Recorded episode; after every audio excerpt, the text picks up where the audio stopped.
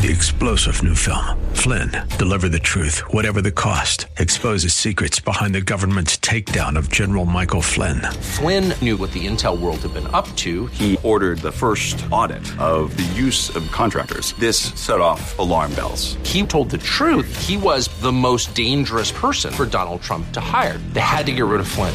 Flynn, deliver the truth, whatever the cost. Available now. Watch it today. Go to salemnow.com. Salemnow.com. Many people have ideas about the church, but very often these ideas are very misinformed. The church is more than a building. It is a collection of believers who worship Jesus Christ, and the church is the foundation for all ministry. Well, hello and welcome to Grace to Live with Pastor Keith Crosby, Senior Pastor of Hillside Church in San Jose, California. We are very grateful that you've chosen to spend time with us on the program today as Pastor Keith continues with our teaching series entitled The Blueprint. On today's broadcast, we'll be hearing part 7 of the Blueprint series. We would encourage you to follow along with us in your Bibles if you can. If you have your Bibles, please turn with us now to the book of Ephesians, chapter 4. Now, here's Pastor Keith with today's study. And we don't run away from the core values of the Christian faith to accommodate the culture. You just can't do that. And when you think about this, this really goes against some of the ideas of our culture, our inclusive culture, in which we live out an exclusive faith. In our inclusive culture, membership in the family of God and the church and the body of Christ, which is the pillar and support or foundation of the truth, is limited to Christ followers, Christians alone.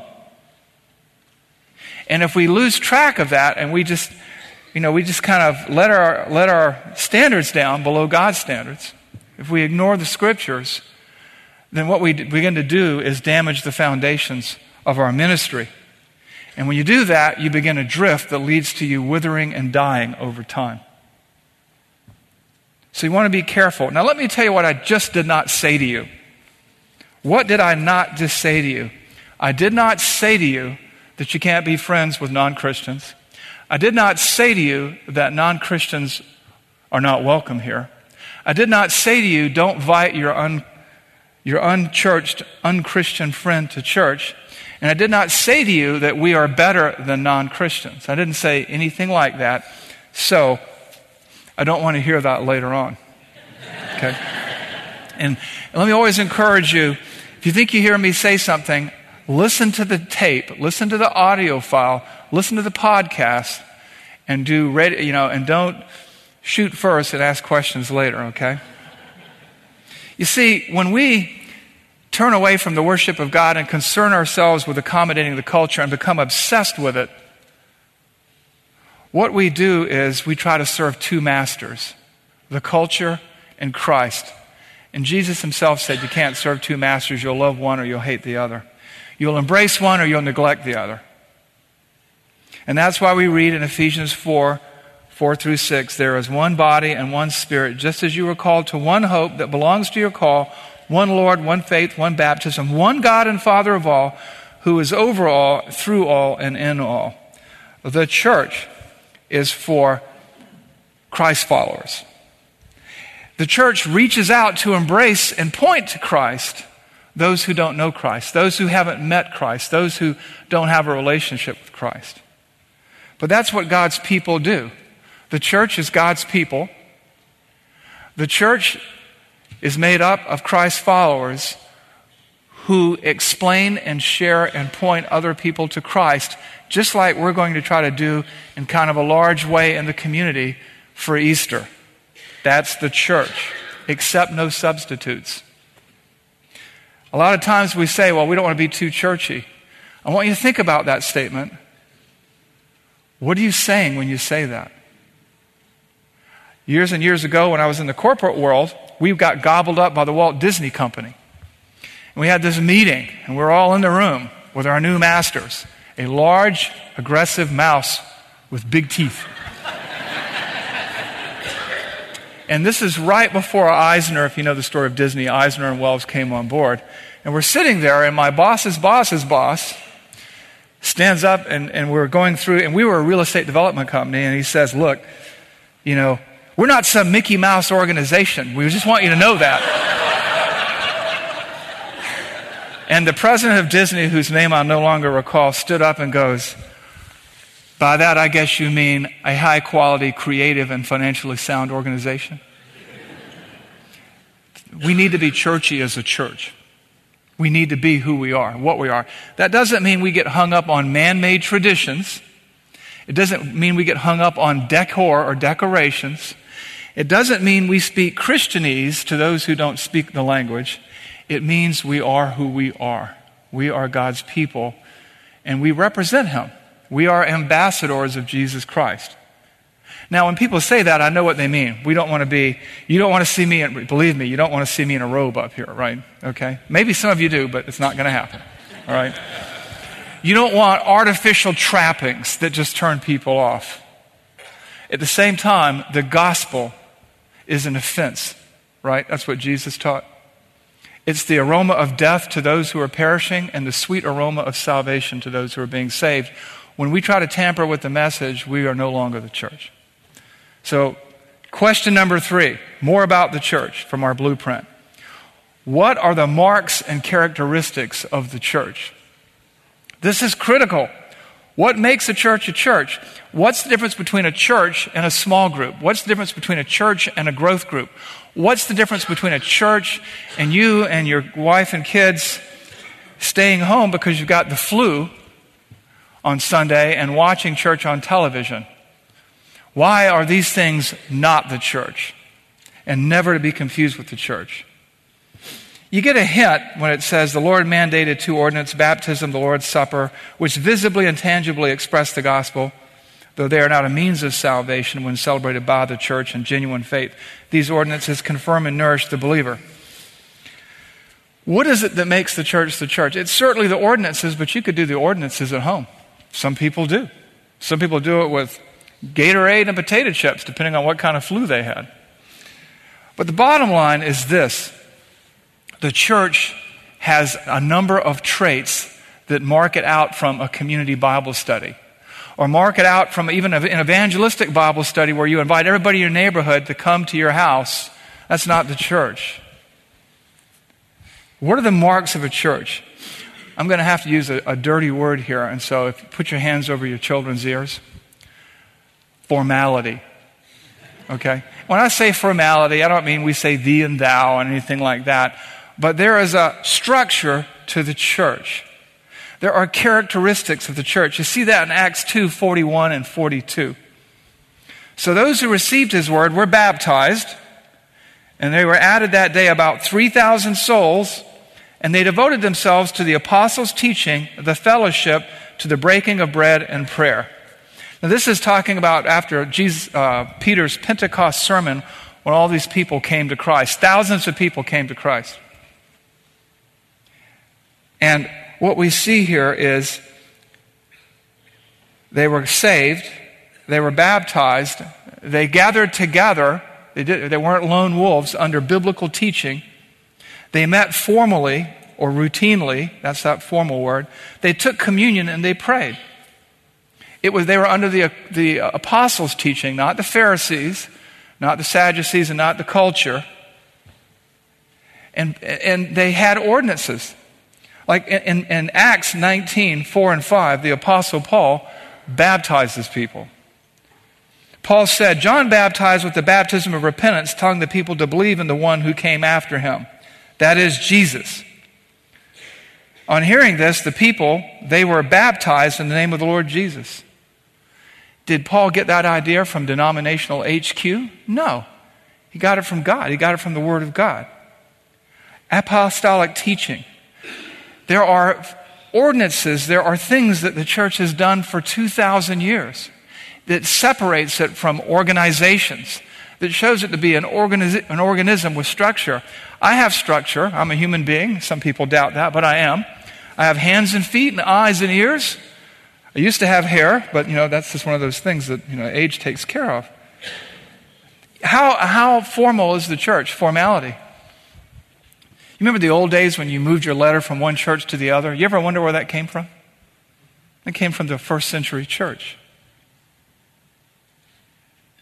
Paul writes about this in 2 Corinthians 3 1. Are we beginning to commend ourselves to you, or do we need, as some do, letters of recommendation to you or from you? 1 Corinthians 16 3 When I arrive, I will send those whom you accredit by letter to carry your gift to Jerusalem. And Acts 18 27, 2 Corinthians 5 12, 1 Corinthians 16 3, 2 Corinthians 12 11, Romans 16 1. I can't read all these verses because I'm running out of time. Talks about sending letters. There's, there's, there, like it or not, in our laid back age, there is the church recognized members and committed them to one another and commended them to one another via letter.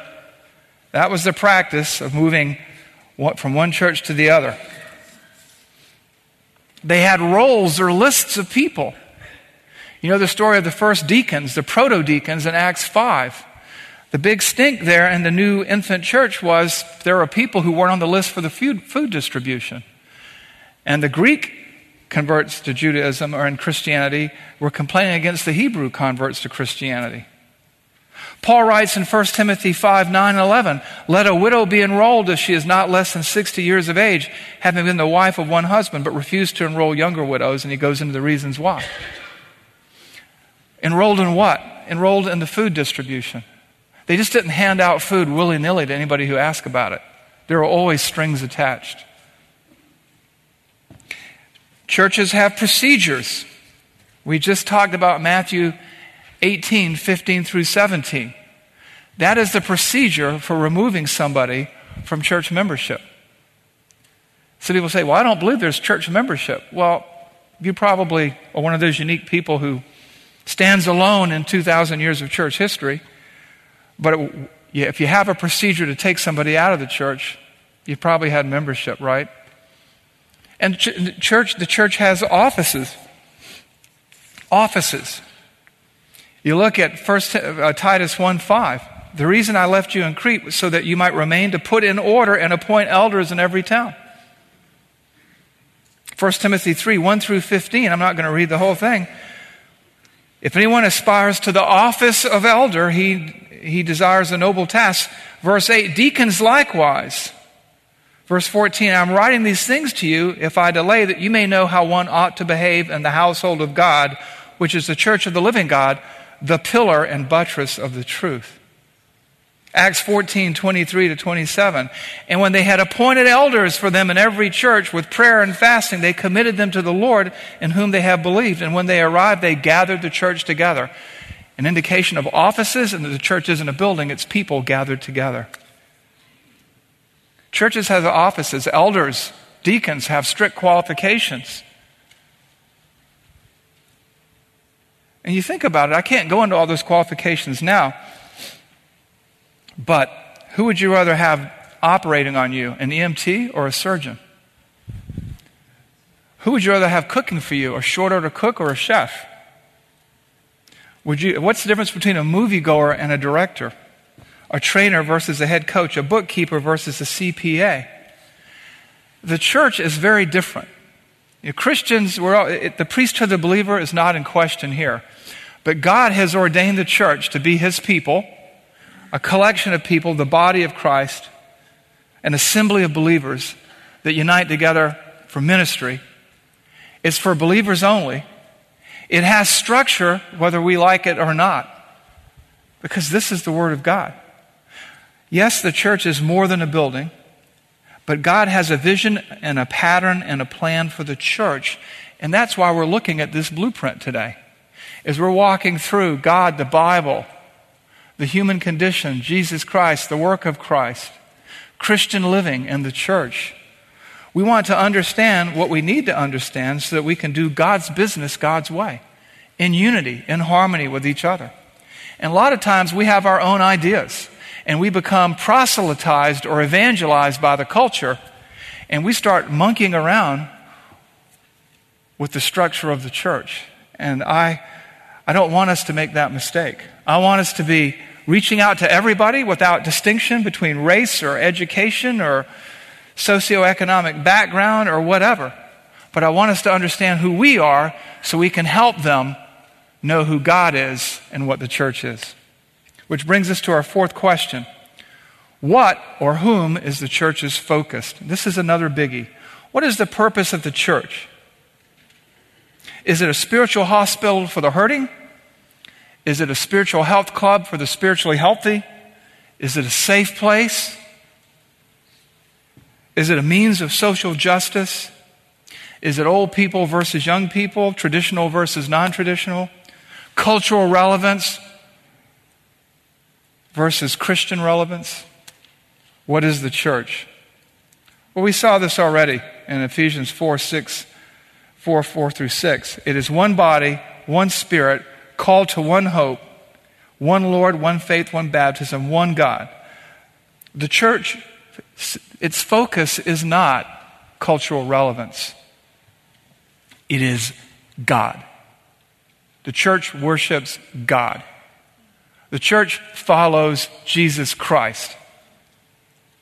If you think about it, we're not postmodern, we're not even modern, we're pre modern.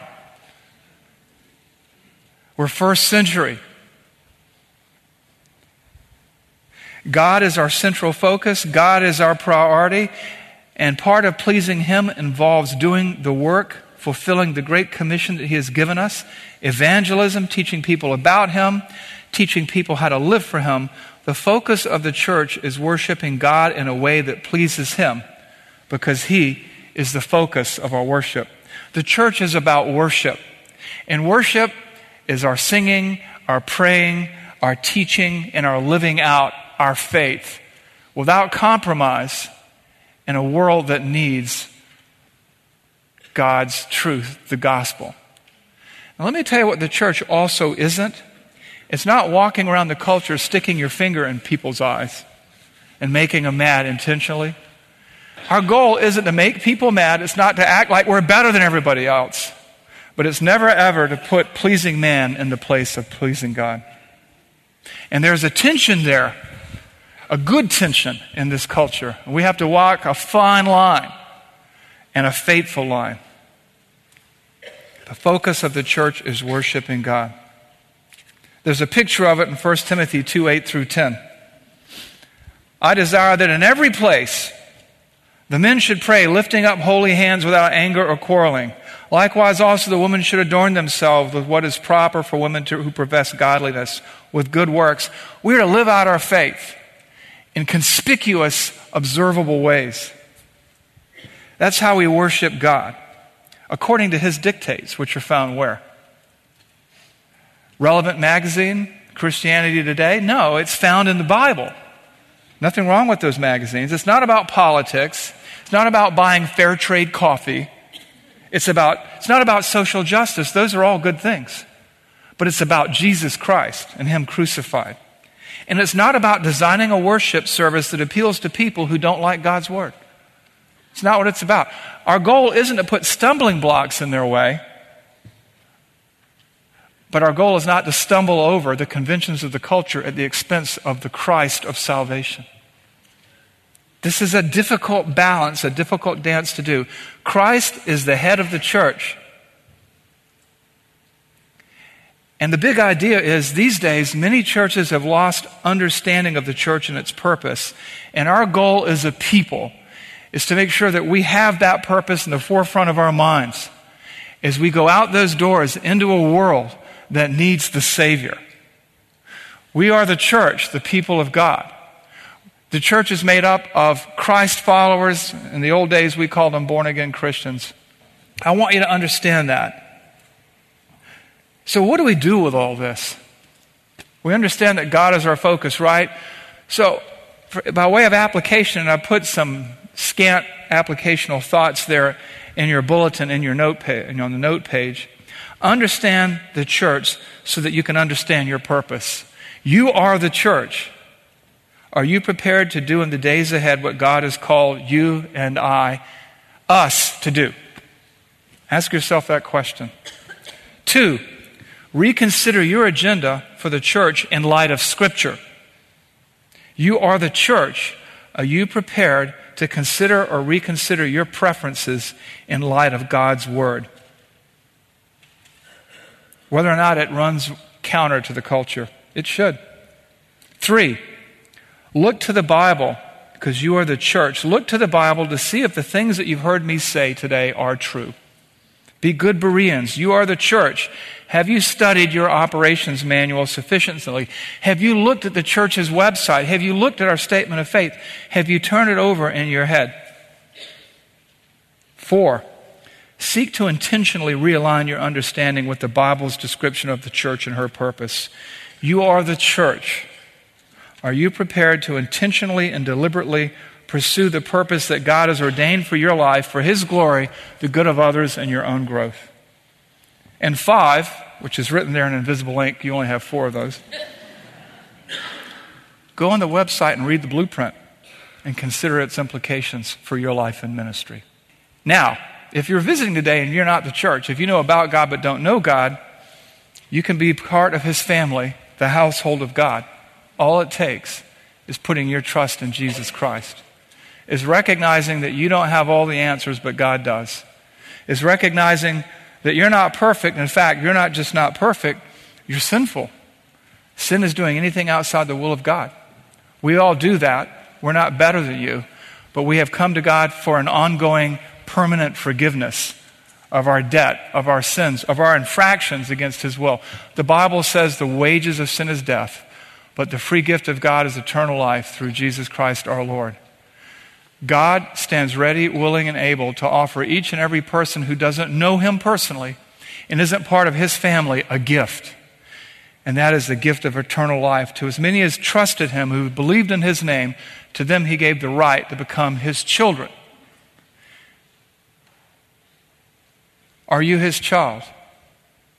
Do you want to be? What's holding you back? I want you to think about that today. We want you to be part of the church, the family of God, to know the pleasure of God, to feel the peace of God. We want you to help us do the work of God. Let's pray. Heavenly Father, we thank you, Lord. We thank you for your word that is true. We thank you, Lord, uh, that you sent your Son to us to seek and save us, Lord. We thank you, Father, for all the good gifts that you give us and that you offer us. Lord, I pray if there's anyone here who is choosing not to trust you, Lord, that they won't push away the gift that you offer them, that they won't cast aside Christ, but that they will receive the offer of forgiveness that you extend. We pray this in Jesus' name. Amen.